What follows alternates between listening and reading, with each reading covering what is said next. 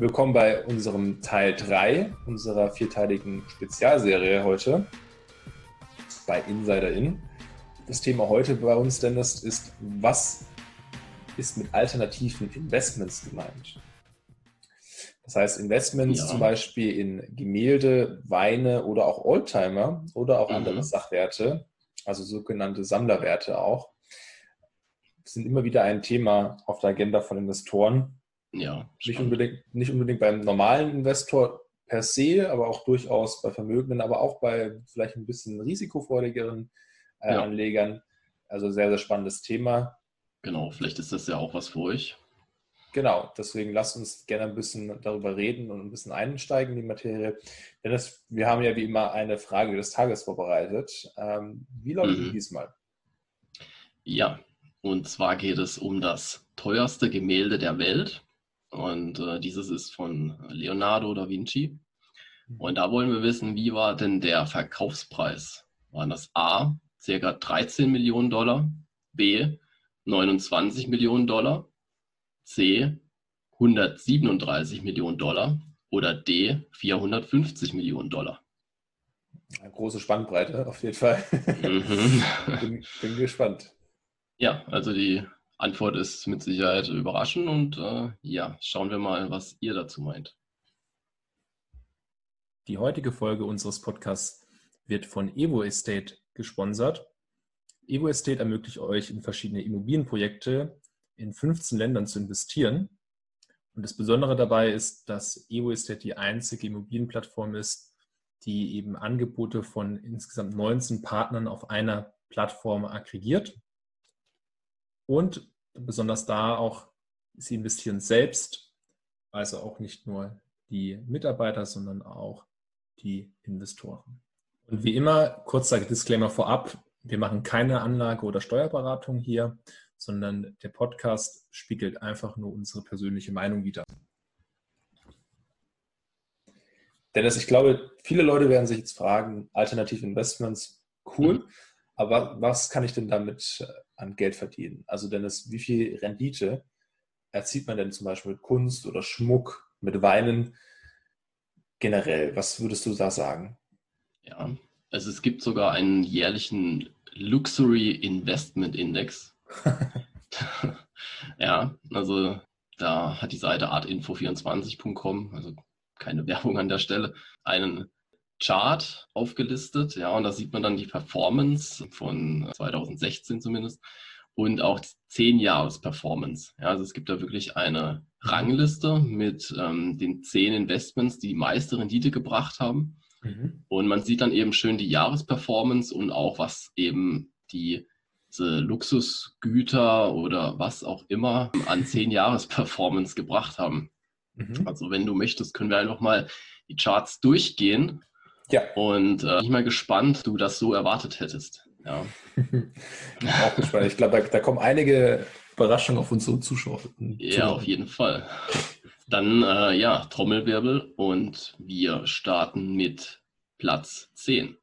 Und Platz 10 sind die Möbel als Investment. Mhm.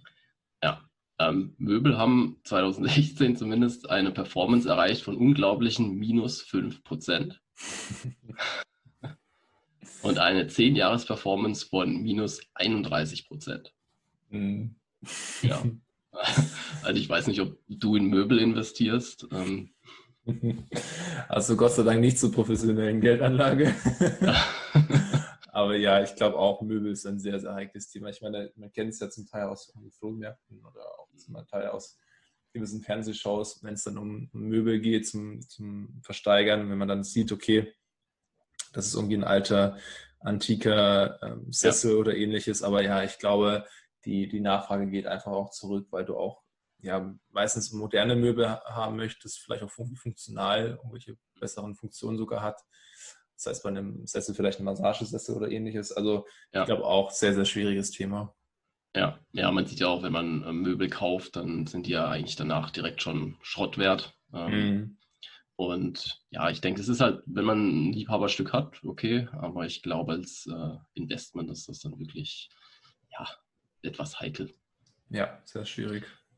Dann kommen wir mal zu Platz 9. Und Platz 9 sind die chinesischen Keramiken.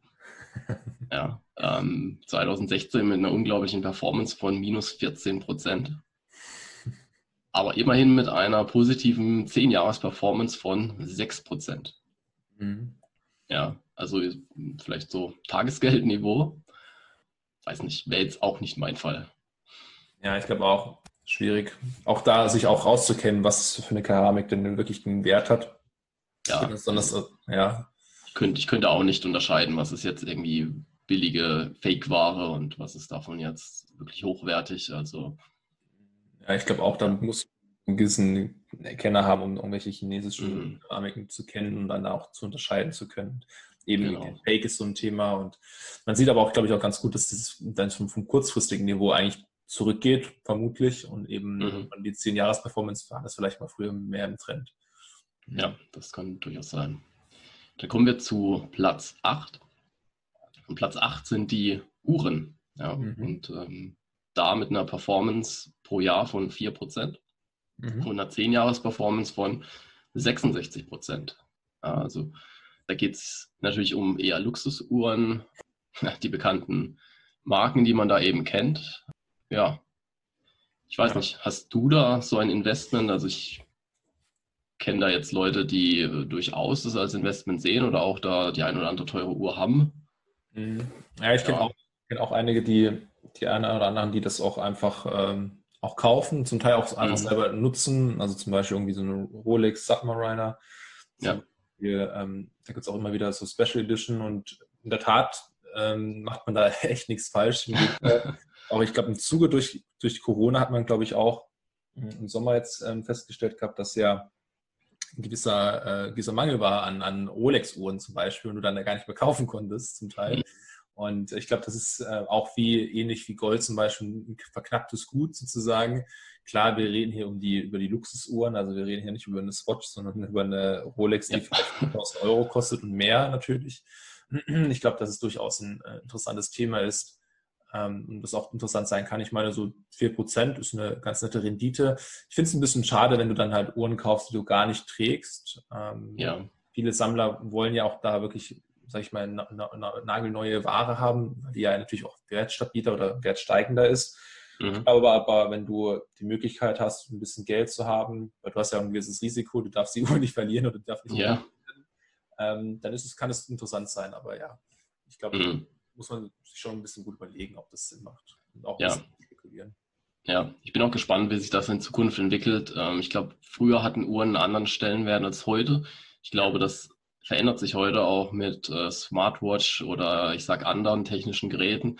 Und ähm, ich glaube auch, der Wert der Uhren hängt ja auch stark an der Akzeptanz. Ne? Und wenn ich in. Zukunft vielleicht gar keine Uhr am Handgelenk brauche, weiß ich nicht, ob sich dann, dann das eben auch aufs Luxussegment niederschlägt. Also ja, ich bin, bin da mal gespannt. Ja, das stimmt schon auch mit den Smartwatches tragen auch immer mehr Leute, ähm, Bekannte zum Beispiel von Apple, aber auch von ja. anderen Anbietern und die ja. verdrängen das ja in der Tat. Also ich sehe auch immer wieder, egal in, in welcher Branche, wo du da vielleicht eher so ein paar Luxusuhren vermuten würdest, ja, dass du dann doch in der Tat wirklich ähm, solche Smartwatches hast, die auch akzeptiert sind. Also es ist nicht irgendwie ja. peinlich, dass du mit einer Smartwatch kommst. Im Gegenteil, du hast ja diese Funktion auch. Und ich glaube auch so gesellschaftlich ist so der Trend auch ein bisschen weg von diesem Statussymbol der Uhr. Also ich glaube auch, dass das mhm. durchaus anders noch ähm, entwickeln kann. Ja, genau. Dann kommen wir zu Platz 7. Und Platz 7 sind die Diamanten. Mhm. Performance äh, 0,4 Prozent im Jahr aber eine 10-Jahres-Performance von 111 Prozent. Mhm. Also Diamanten, ne? ein sehr hartes Material. Ich habe jetzt selber keine. Hast du welche? Kennst du jemanden, der die hat? Ja, ehrlicherweise auch nicht. Ähm, ich glaube, das ist ziemlich, ja, ziemliches ähm, Thema, das man eigentlich nicht auf dem Schirm hat. Ich glaube, du hast meistens Diamanten dann vielleicht mal auf dem Ring oder ähnliches, wenn du mhm. wirklich nur als Diamanten anlegst ich glaube, sehr selten, dass, dass das irgendwie vorkommt. Ich meine, auf der 10-Jahres-Perspektive oder Performance, das ist schon ganz gut, aber auch hier, ne, du musst äh, das Original kennen, du musst irgendwie die Qualitätsmerkmale kennen, da gibt es sehr viel, ob von der Reinheit bis hin zur Größe oder ähnlichem. Also ja. ich glaube auch da nicht ganz so einfach, um sich da ein bisschen reinzufuchsen und ja, ich glaube, äh, auch das einfach nur aufzubewahren, schwierig. Und wie gesagt, ja. auch so ein bisschen Risiko, du musst es gut verwahren können. genau, ich meine, selbst schon die kleinsten Diamanten sind ja unglaublich wertvoll. Ne? Also da mhm. muss man echt aufpassen. Ich meine, so ein kleines Säckchen mit ein paar äh, Diamanten drin, da, da reden wir ja schon von, ich weiß nicht, sechsstelligen Werten. Mhm, ja. Das ist, ja, das ist schon, mhm. schon Wahnsinn. Okay. Dann kommen wir zu Platz 6 und Platz 6 sind die Briefmarken. Ja. 1% pro Jahr und eine 10-Jahres-Performance von ja, 133 Prozent. Wahnsinn, das ist nicht schlecht. Also ich muss sagen, die Performance ist nicht schlecht, wenn du überlegst, dass es einfach nur Briefmarken sind, ähm, mhm. einfach nur ja. ein bisschen Papier. Ich glaube, ja. auch da zukünftig ziemlich schwierig, ehrlicherweise. Ich glaube, Briefmarken generell, ja, es gibt nur so Sammler, ich glaube, die sind älter von, von der mhm. Schicht und wie es nun mal so ist, ähm, wird, die, wird diese Gruppe immer weniger und ich glaube, dass du in den jungen, in den jungen Bevölkerungsgruppen eigentlich relativ selten solche Briefmarkenliebhaber hast und dementsprechend natürlich auch mhm. wieder weniger Nachfrage und das halt wieder auch zu niedrigen Preisen führt. Und ich glaube, also ja, Briefmarkensammlung, die du schon mal irgendwie hast und so weiter, das ist, glaube ich, schon ganz cool. Aber ich glaube, wenn du jetzt neu anfangen würdest damit, hm, ich glaube, es ist schwierig, da auch eine richtige ja. Anlage zu sehen. Ja, das ist richtig. Also ich habe zwar hier und da mal noch ein paar alte Briefmarken rumliegen, habe die ja nie irgendwie bewusst mhm. gesammelt. Ähm, aber ich glaube nicht, dass das jetzt diese Briefmarken sein werden, die irgendwann mal deutlich mehr sein, äh, wert sein werden. Ja. Mhm. Ja, genau. Dann kommen wir zu Platz 5. Und Platz 5 äh, ist die Kunst. Ja, also Kunstgegenstände. Mhm. Äh, 2016 war wohl nicht so gut. Äh, da gab es ein Minus von 14 Prozent. aber eine 10-Jahres-Performance von 139 Prozent. Ja, das ist schon beachtlich und man sieht auch immer wieder gewisse Kunstgegenstände, Bilder, was auch immer, ähm, haben da ja, einen unglaublichen Wert und für was die teilweise versteigert werden. Das ist Wahnsinn. Hm. Ja, ich glaube auch, dass du ganz gut siehst anhand dieser Zahlen, hm, wie stark das letztendlich schwanken kann, wie volatil das ist. Mhm. Also hast du irgendwie sehr gute Renditen auf einem längeren Zeithorizont. Dann kann es sein, dass der Kunstmarkt mal einbricht. Ähm, auch da natürlich wieder so ein bisschen Fälschung und so weiter ist ja immer auch ein Thema, aber ich glaube auch mhm. generell, äh, ja, also klar, so namhafte Künstler sind immer interessant. Du kannst so ein ja. bisschen drauf wetten, wenn du so einen Newcomer hast und sagst, hey, ich, ich finde das Bild irgendwie gut und ähm, also ich meine, das gefällt einem, man, man guckt auch, dass das gut, ähm, sag ich mal, aufbewahrt mhm. wird, dann hat man auch ein bisschen Freude vielleicht an diesem Kunstobjekt und wenn es dann natürlich dann positive Renditen äh, erwirtschaften kann, ist das natürlich klasse. Ich kenne jetzt aber auch nicht per se so viele Leute, die da irgendwie in Kunst investiert haben, ehrlicherweise. Ja, genau. Ich denke, es ist kein Zufall, dass zum Beispiel die Deutsche Bank eine sehr große Kunstsammlung hat. Mhm. Ähm, ich weiß nicht, ob das nicht sogar jetzt ein Teil versteigert wird, aber ähm, ich sag mal, das ist kein Zufall. Ja, also diese Wertgegenstände, die sie da über die Jahre auch gekauft haben, ja, das ist, das ist ein beachtlicher Wert. Ja, ja. es ist nicht so, dass die dann Kunstgegenstände kaufen und dann diese Bilder nichts mehr wert sind. Also die gehen teilweise dann zum doppelten, dreifachen Preis weg. Ja, das ist ja. wirklich interessant. Ja. Dann kommen wir zu Platz 4 und Platz 4 ist der Schmuck. Mhm. 3% pro Jahr und eine 10-Jahres-Performance von 147%. Mhm. Ja, ich denke, da ist ja vieles so ein bisschen analog dann auch zu den Edelmetallpreisen. Äh, wenn, wenn der Goldpreis steigt, dann steigt ja auch der Schmuck. Und je nachdem, was das eben für ein Schmuck ist, also wenn der schon besonders alt ist oder vielleicht auch jemanden gehört hat, der jetzt prominent ist oder war, mhm.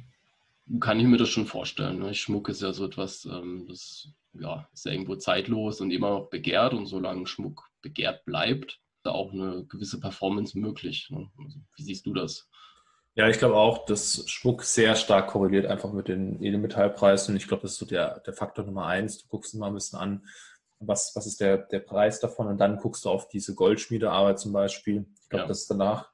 Aber da, da muss man auch in der Tat aufpassen. Klar, wenn du mal so einen irgendwie prominenten Vorbesitzer hast, ich glaube auch, mhm. dass du da gut mal was machen kannst an, an Rendite ähm, oder die sich das auch daraus entwickelt, wenn es mal ein zukünftiger Prominenter wird oder ähnliches. Aber ich glaube auch da wichtig ist immer der, der Preis des Rohstoffs, also das ja. zum Beispiel Gold, der Goldanteil oder ähnliches. Und auch da bei Schmuck muss man ein bisschen aufpassen, ist auch sehr viel Geschmacksfrage. Das heißt mhm. zum Beispiel, wenn du überlegst, Frauen in den 80er, die haben vielleicht ein bisschen mehr so etwas Pompöseres getragen oder etwas, ja, sag ich mal, massiveres. Ja. Das ja. ist jetzt halt auch nicht mehr so, sag ich mal, ja, ein Favorite. Also wenn du überlegst, äh, mhm. willst dann deine Frau überlegst, ob du, die, ob die das äh, tragen möchte, wird wahrscheinlich eher Nein kommen. Und äh, so ist es, dass eher die Frauen heutzutage ein bisschen was ja, ähm, zierlicheres oder ähnliches. Und das ja. ist natürlich auch ein wichtiger Faktor. Ja, das stimmt. Also die dicken Klunker, die tragen ja jetzt inzwischen die Männer als Kette. Ne? das stimmt. Sowas. ja, absolut. Ne? Es kommt da schon auch sehr, sehr natürlich auf den Schmuck, die Geschichte des Schmucks an und äh, was momentan im Trend ist. Ne? Also nicht jeder Schmuck wird automatisch wertvoller. Ja, definitiv. Genau. Kommen wir zu Platz 3, ähm, gar nicht so weit weg, und das sind die Münzen. Mhm. Ja, mit 6% pro Jahr und einer 10-Jahres-Performance von 195%. Mhm. Genau. Nicht schlecht. Ja, ich denke, mhm. ja. Ja, ich glaube auch Münzen ist genau dasselbe Thema, so ein bisschen analog, wie du schon mm. gesagt hast, im Schmuck. Klar, Goldmünzen zum Beispiel oder ähnliches sind auch wichtige Sachen. Ich hatte in der Tat mal eine Münzsammlung. Ja, okay. Hatte die zusammengestellt bisschen gesammelt aus dem, ähm, glaube auch zum Teil geschenkt bekommen, geerbt bekommen. Das ist eigentlich ganz, ganz nett, das mal zu machen. Also ich fand es immer interessant, wenn du auch so ein bisschen, ein bisschen überlegst, das ist ja so ein bisschen historisches Objekt. Ja. Du kannst ein bisschen die Epoche mal ein bisschen zurück sich versetzen, da auch ein bisschen, wer ist denn da drauf auf der Münze oder ähnliches. Glaube ich, mhm. ziemlich cool. Ich glaube aber auch, auch da ziemlich schwer, den Wert festzumachen. Also als ich die zum Beispiel verkauft hatte, ähm, hatte ich die auch schätzen lassen und da ist natürlich auch so, da, da gehen die auch ein bisschen auseinander, also die Schätzung. Mhm. Du kannst nicht sagen, ja, das ist das. Du versuchst dann auch mit Hilfe des Internets heutzutage ist es ja gut möglich, auch mal nachzuschauen, was eine Münze wert ist. Aber du weißt ja auch nicht mehr ganz hundertprozentig, was ist es denn für eine Münze. Also da musst du schon auch so jemanden haben, der das irgendwie gut einschätzen kann, der sich da ein bisschen auskennt, damit auch sagen kann, was ist das für eine Münze. Und ich glaube, ja. kannst du schon die ein oder andere Performance machen, aber auch da ich glaube, ein bisschen vorsichtig sein, ja. Mhm. Ich glaube auch, also je exklusiver, je limitierter und je besser erhalten, desto eher habe ich die Chancen, dass so eine Münze dann in Zukunft auch deutlich mehr wert ist. Ja. Ähm, aber ja, ist natürlich auch was für Kenner. Ja, definitiv. So, dann kommen wir zu Platz 2. Und Platz 2 ähm, ist äh, Wein als mhm. äh, edler Tropfen. ähm, 2016 mit einer Performance von 24 Prozent und einer 10-Jahres-Performance von 267 Prozent. Wahnsinn, ja, nicht schlecht. Ja, das ist schon beachtlich und ähm, ja, ich sag mal, ein hochwertiger Wein äh, ist ja zu, auch ein Luxusgut. Also das sieht man auch teilweise bei Luxusvillen, wenn du da reingehst, dann siehst du teilweise wirklich direkt mal den, den Weinschrank, ja, ähm, wo du wo Wein gelagert wird, den du dann deinen Gästen anbietest oder einfach nur zeigst, wie teuer der ist. Mhm. Und ähm, ich glaube, das, das gehört dann auch zu diesem Luxus-Lifestyle irgendwo dazu, ja, dass jeder so seinen Weinkeller oder seine Weinsammlung irgendwo in der Villa hat. Mhm. Und ähm, dadurch, dass Wein ja immer noch sehr beliebt ist, kann ich mir das durchaus vorstellen, dass da natürlich äh, auch gute Renditen damit gemacht werden. Ja, ich glaube auch, Wein kannst du relativ einfach raus oder relativ einfach ähm, herausfinden, was, was wirklich einen Wert hat.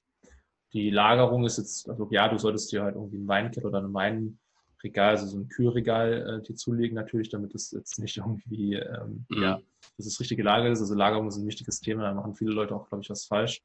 Aber ich glaube, wenn du das alles beachtest, du kannst relativ leicht rausfinden, was ist das für ein Wein, was hat der für einen Wert.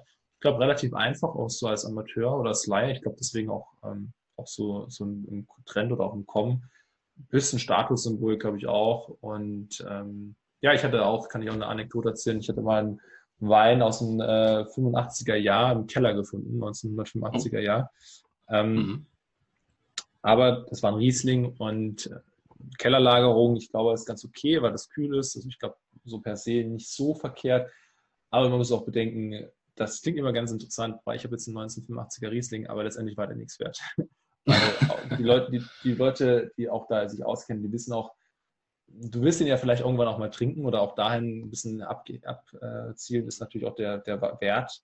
Und ja. äh, Riesling nach, ja, ich sag jetzt mal, mehr als äh, 25 Jahren ähm, ist einfach, zu 35 Jahren ist äh, einfach nichts, äh, ja, ist nicht mehr, nicht mehr genießbar, ist einfach Essig. Und ja. wenn man das auch im Hinterkopf hat, dann ist es ein eher nettes Gimmick zum Verschenken, aber einen wirklichen Wert hast du da ja, das ist richtig. Also auch bei der ähm, korrekten Halter, äh, Haltung von Wein oder Lagerung von Wein gibt es ja auch einiges zu beachten. Es, es, ist ja wirklich so, dass du da auch äh, Kosten hast. Ja. Und das kommt dann auch hinzu, ja, muss man auch mhm. sagen. Ja, dann kommen wir zu Platz 1. Hast du eine Vermutung? Ja, wir hatten das, das, ich glaube, schon eine Sache angesprochen vorhin. Das haben wir noch nicht uns näher angeguckt. Ich bin gespannt, Dennis. Ich habe was im Kopf. Mhm. Also sind die Oldtimer. Ja, sehr gut. Mhm. Mit einer Performance von 9% und einer 10-Jahres-Performance von 457%. Mhm. Ja, schlecht. Müsste man, müsste man einen Oldtimer besitzen. Besitzt du denn einen? nee, leider nicht. Ich bin selber automobillos. Ähm, ich kenne aber den mhm. einen oder anderen, der zum Beispiel einen, alten Mustang hat. Ich glaube, mhm.